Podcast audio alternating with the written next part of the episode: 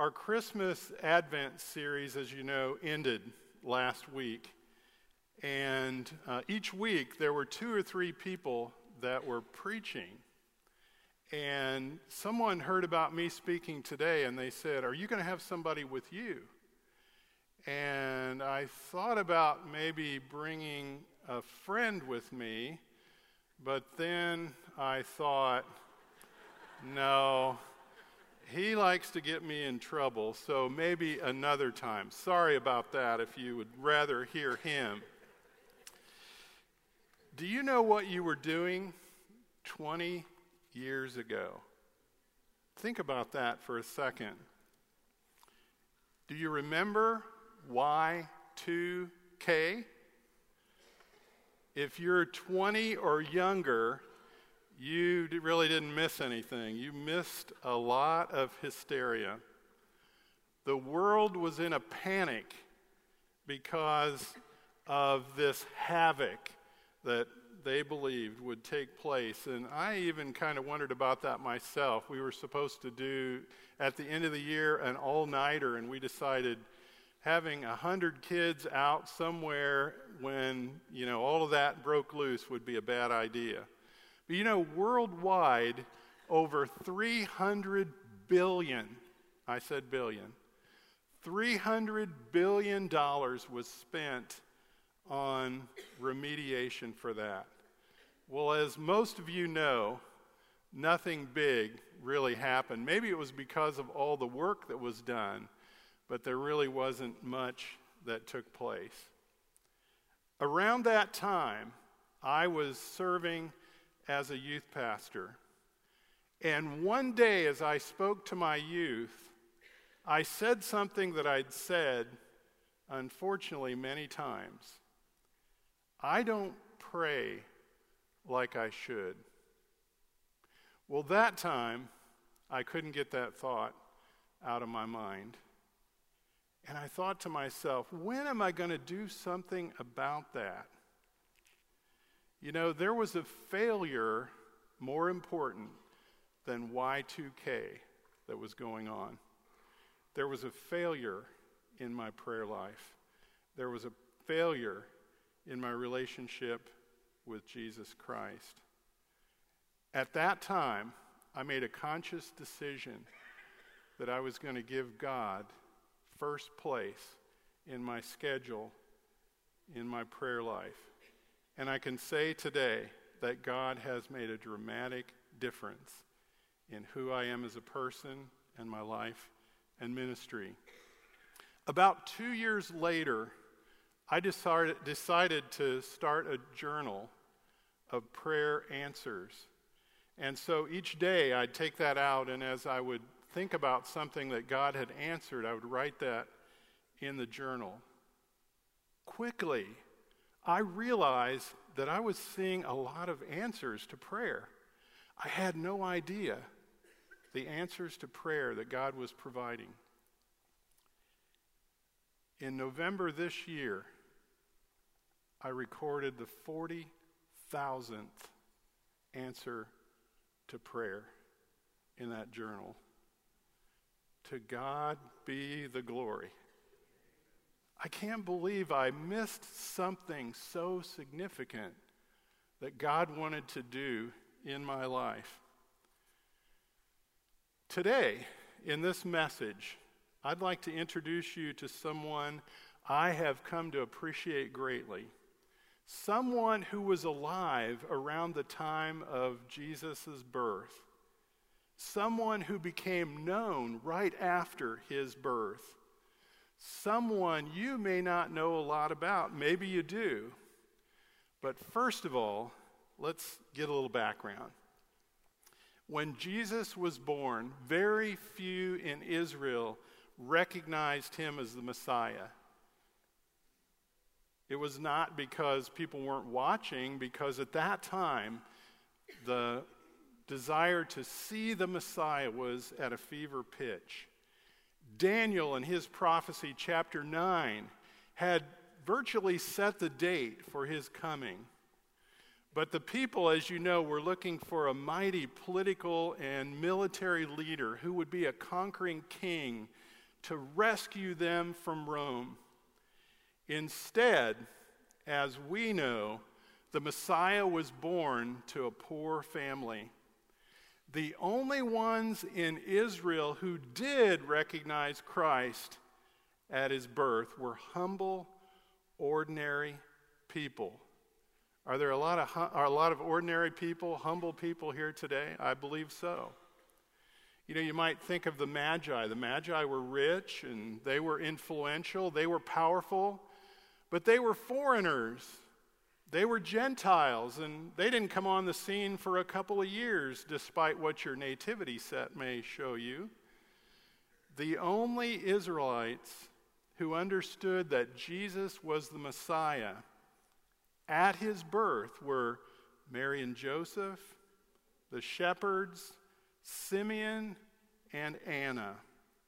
Today, we're going to focus in on one of those nobodies that nobody knew and that even we don't know too much about the last witness of the Messiah's first advent in Luke 2:36. Please turn there.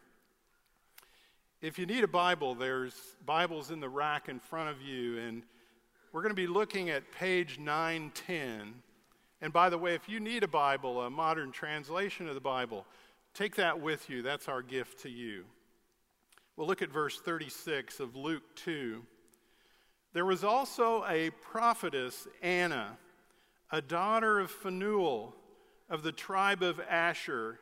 She was well along in years, having lived with her husband seven years after her marriage, and was a widow for 84 years. She did not leave the temple, serving God night and day with fasting and prayers. And at that very moment, she came up and began to thank God and to speak about Him to all who were looking forward to the redemption of Jerusalem. That's the only scriptural content that we have about this woman named Anna. Notice in verse 36 that it says, There was also a prophetess what was taking place at this time that this is referring to? Well, back up to verses 22 to 24, and you'll see the baby Jesus was being presented to the Lord at the temple by his parents, Mary and Joseph. After his birth, initially, Mary and Joseph had stayed in Bethlehem where Jesus was circumcised on the eighth day, as required by the law of Moses. Then, after the completion of 40 days of purification, also dictated by the law, they made the trip to Jerusalem to the temple, a distance of about five miles. In verses 25 to 35, they met Simeon, that first of the last two witnesses, a righteous and devout man, as the scripture says, who, when he saw Jesus, praised God and boldly proclaimed, My eyes have seen your salvation. Now let's unpack these three verses about Anna. What we'll see today should remind us that there is no scripture that is unimportant. It's all the inspired word of God. Her name, Anna, in Hebrew is identical to Hannah. You remember her, the mother of Samuel, the priest, prophet? That name means grace, an appropriate name for a godly, dignified woman such as her. Anna's character bears striking similarities to her counterpart, Hannah. Remember, Hannah presented Samuel at the temple for God's service for his life. And that was out of gratitude for God answering her prayer for a son. Anna gave herself to the Lord for his service in the temple. Also, notice that Luke refers to her as a prophetess. In the New Testament, Luke alone used that term to describe someone.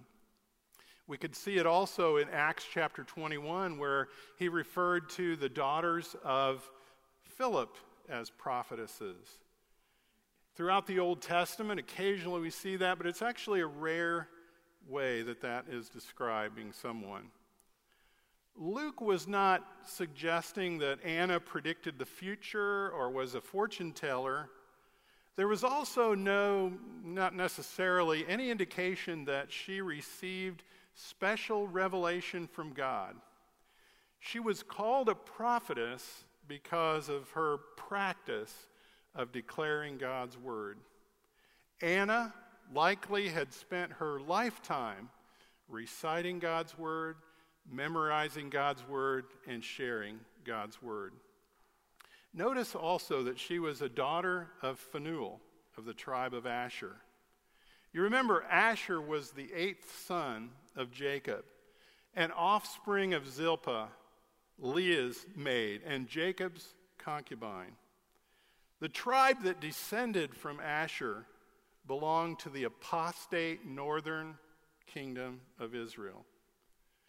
Anna's descent from that tribe suggested that some of the believing members in her family had somehow gotten out of that northern kingdom and down to Jerusalem. It's truly the grace of God that she was a believer. And you know, isn't it true for all of us that but by the grace of God, we're a follower of Christ? Some of you may say, hey, I'm the first one in my family that's a believer. We're all in Christ by the grace of God. She was a widow. Notice that. She'd been a wife for seven years and then she was a widow. Being a widow in that society was very difficult. Usually it involved poverty for life. She would have lived on charity or supported herself out of her family inheritance.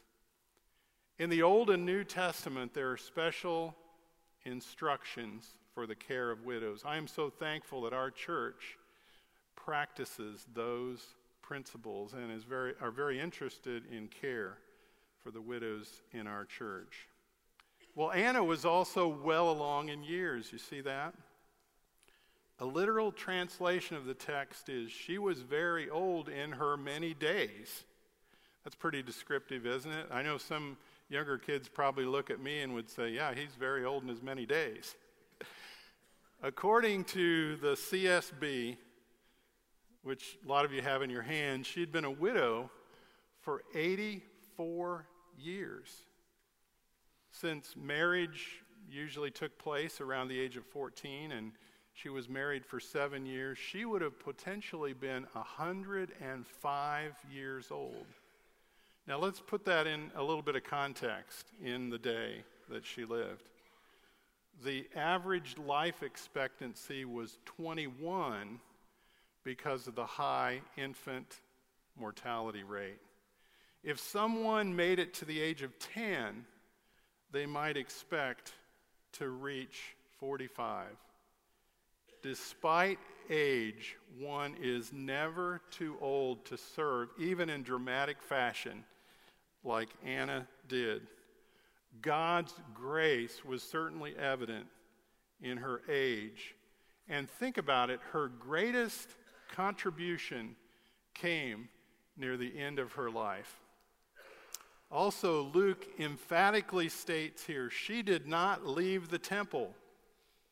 Evidently, she lived on the temple grounds. Perhaps as a result of her lifetime commitment to God and her faithful service, she was given a place to live there in the temple area. Anna would have been around during Herod's overthrow of Jerusalem. From her place on the temple ground, she would have observed as Herod's men were rebuilding the dilapidated temple. She was close to the copies of the Word of God you know, Anna had been around the temple almost as long as Pastor David Griffin has been here at FBG. a long time. He gave me permission to say that, by the way. But look now at the next thing that's mentioned. She was a servant, serving God night and day with fasting and prayers. No failure, no Y2K failure was there for Anna. You know, fasting and prayer are not typically considered ways to actively serve God, unfortunately.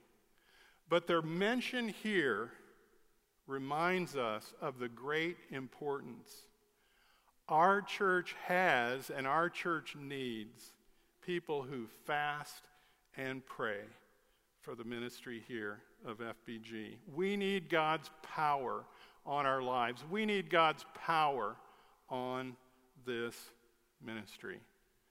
Both Anna and Hannah were characterized by their practice of fasting and prayer.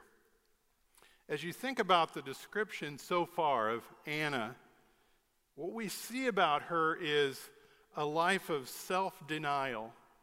Yet her lifestyle evidently invigorated her. Her fasting and prayer, I believe, produced an active, articulate, alert, spiritually savvy, and unselfish older woman. Anna wasn't a nine to five Christian or a Sunday only follower of the Lord. She literally served him, as the text says, night and day. Think about her fasting. She knew that fasting results in, has results, like we see in Queen Esther in her book, chapter 4, or in Daniel chapter 1 of his book. By the time Jesus arrived and was in his ministry, he spoke of fasting on the sermon at the Sermon on the Mount some 33 years later, and, and at that time, he assumed that his disciples would fast because he said, Whenever you fast or when you fast. Luke also pointed out that the early church fathers often fasted when seeking God's will for leadership in the church. One example is Acts 13.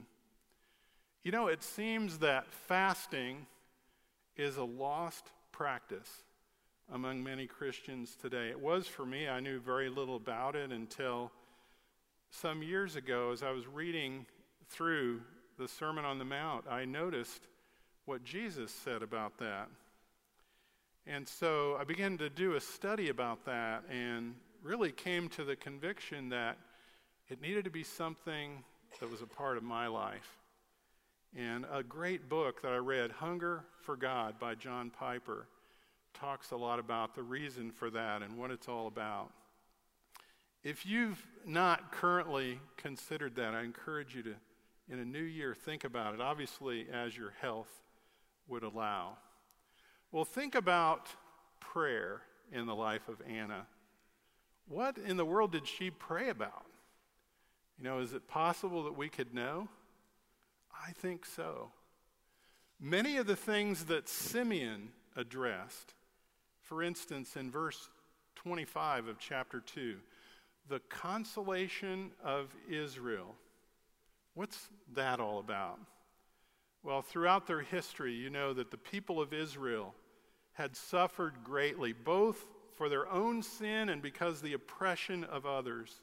Their land was frequently overrun by foreign powers because of their strategic place in the world. They were kind of the connection point between Africa and Asia and Europe.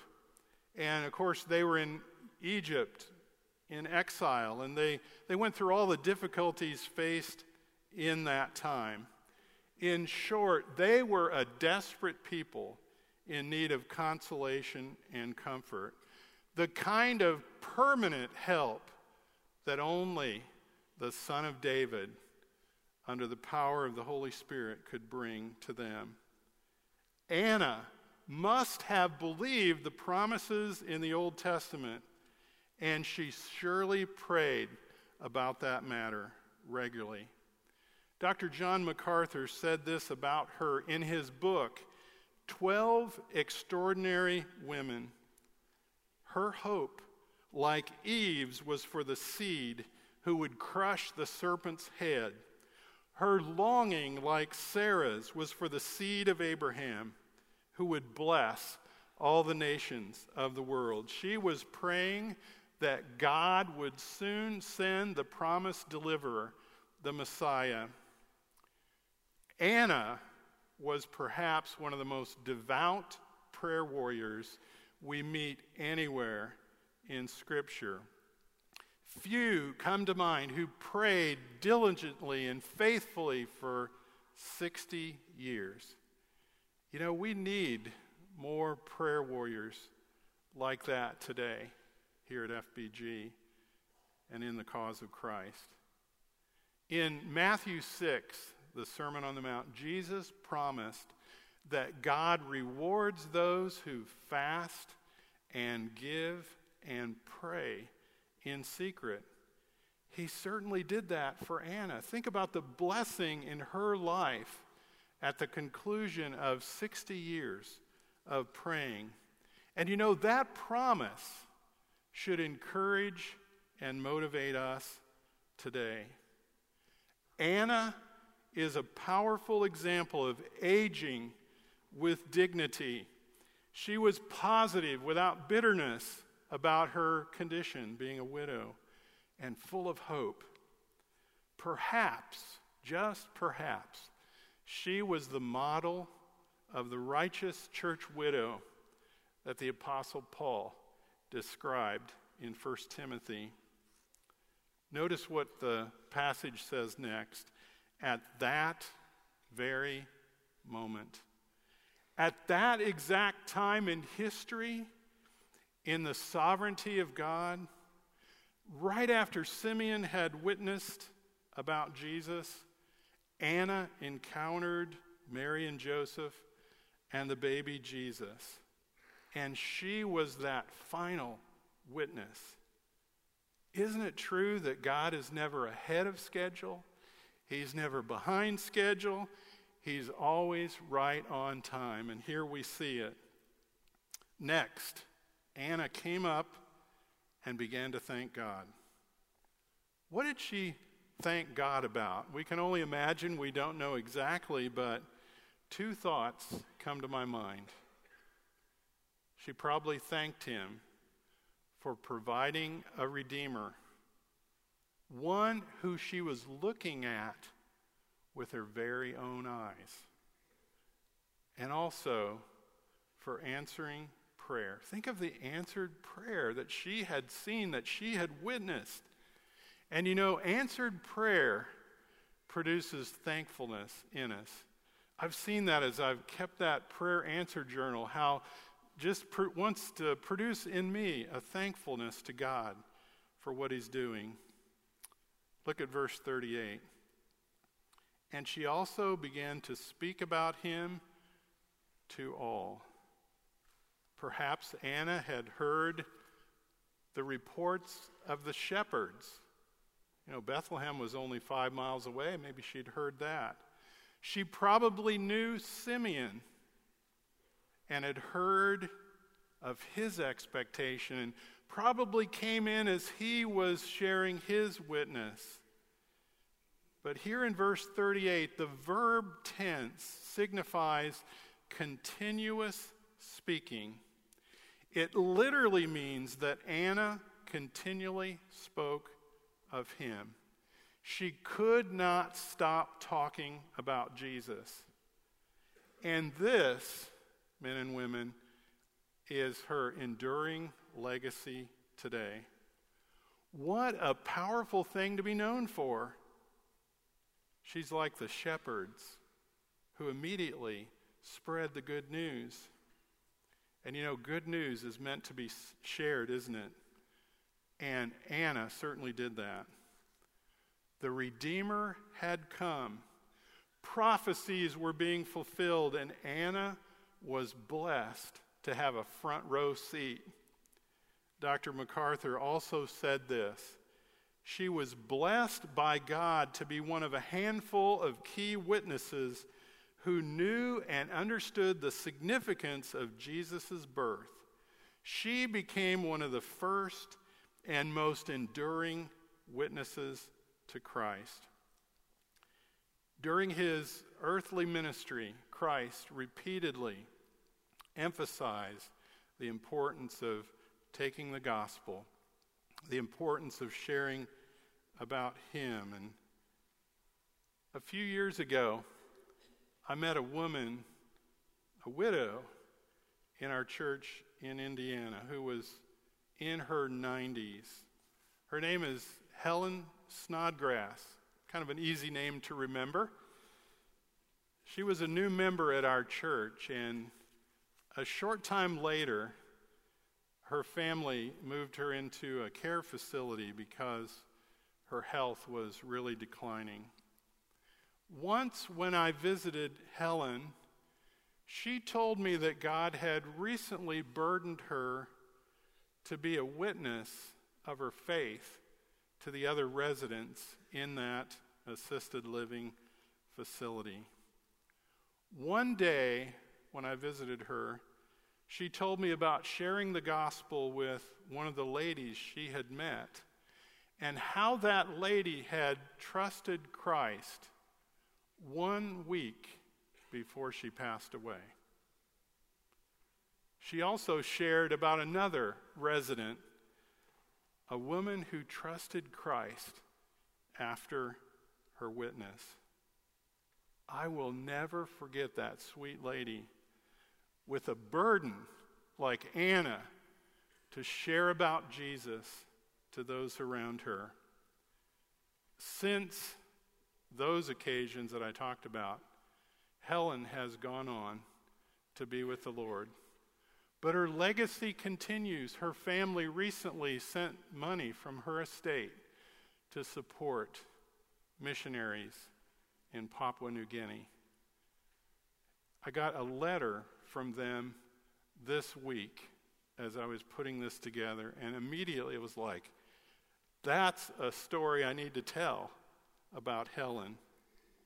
What became of Anna after her encounter with Mary, Joseph, and Jesus is not known. But her extraordinary legacy lives in the pages of Scripture. What about you and me?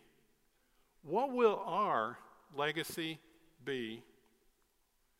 In a few days, we'll be in a new year. There's no Y2K scare going on right now. I'm thankful for that. But there's a lot of other scary things in the world out there, aren't there?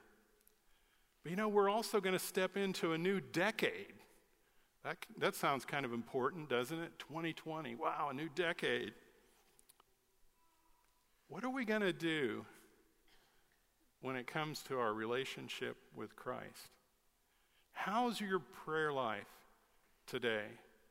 Maybe you can identify with me 20 years ago when I was, you know, I didn't have a priority on that. How about our witness for Christ, talking to others about Christ? I want to encourage you today as these next two days we have before the new year, the new decade, to take a good look at those areas that Anna nailed it. She had nailed that. And I want to encourage you. One of the ways is in the area of prayer. How about this year, this decade, dads and moms leading our family to pray together regularly? Husbands leading our wives to pray together each day this year. Kids, maybe your, your family's not praying. You could say, hey, let's pray together. That'd be an awesome thing ministry leaders here at FBG, I hope that every meeting that you have, prayer will be a vital part of that. Not just, oh, yeah, we need to have a prayer here, but that prayer will totally saturate that. You know, we are blessed to have on the front of our worship center a prayer chapel that's open 24 7. When I came here and I saw that, I was just blown away that we have that resource here. You know, there are a lot of times during the week when it's vacant. Wouldn't it be awesome to fill that up with people praying? Praying for this church, praying for the people here that have needs. Maybe you want to explore that a little bit after the service. Gary Hamilton will be back at the table there, and you can find out when that's available and sign up for that. Or maybe you could be here for prayer at one of the meetings that Pastor Kevin schedules, and at those family meetings, and at those times when we rally for prayer. Or maybe on Wednesday night at 5 o'clock, you could join us in the prayer chapel for prayer. Or you could sign up for our prayer update. You can find my email address on the website, and we'd love to get you on that so you know when there's a big prayer request that's needed.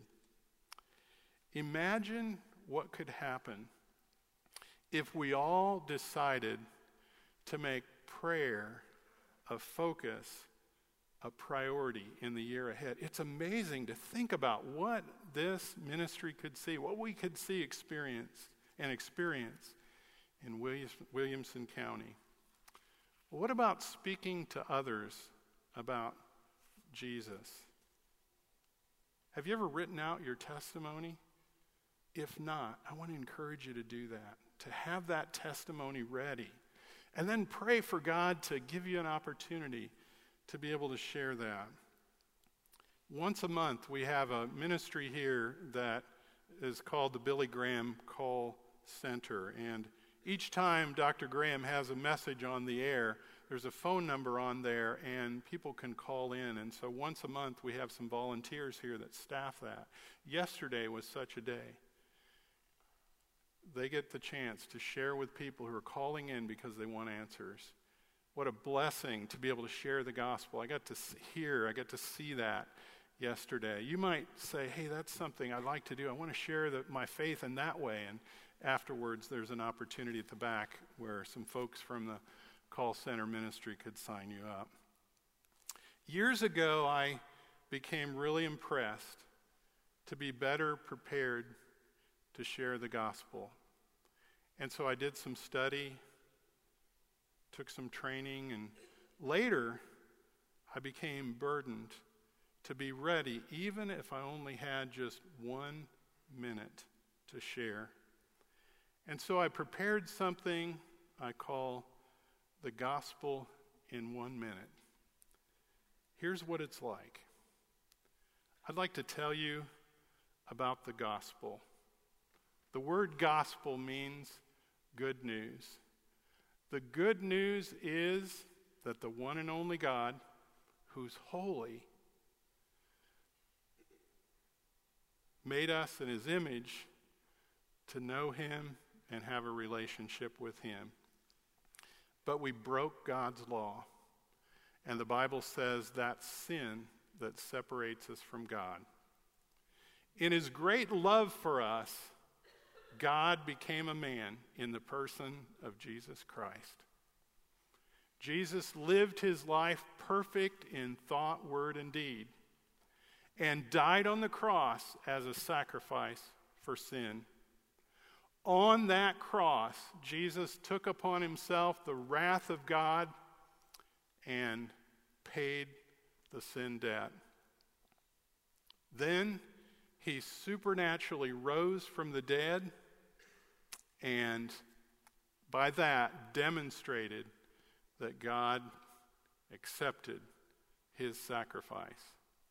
He now calls on us to repent and place our trust entirely in Christ for forgiveness of sin and salvation.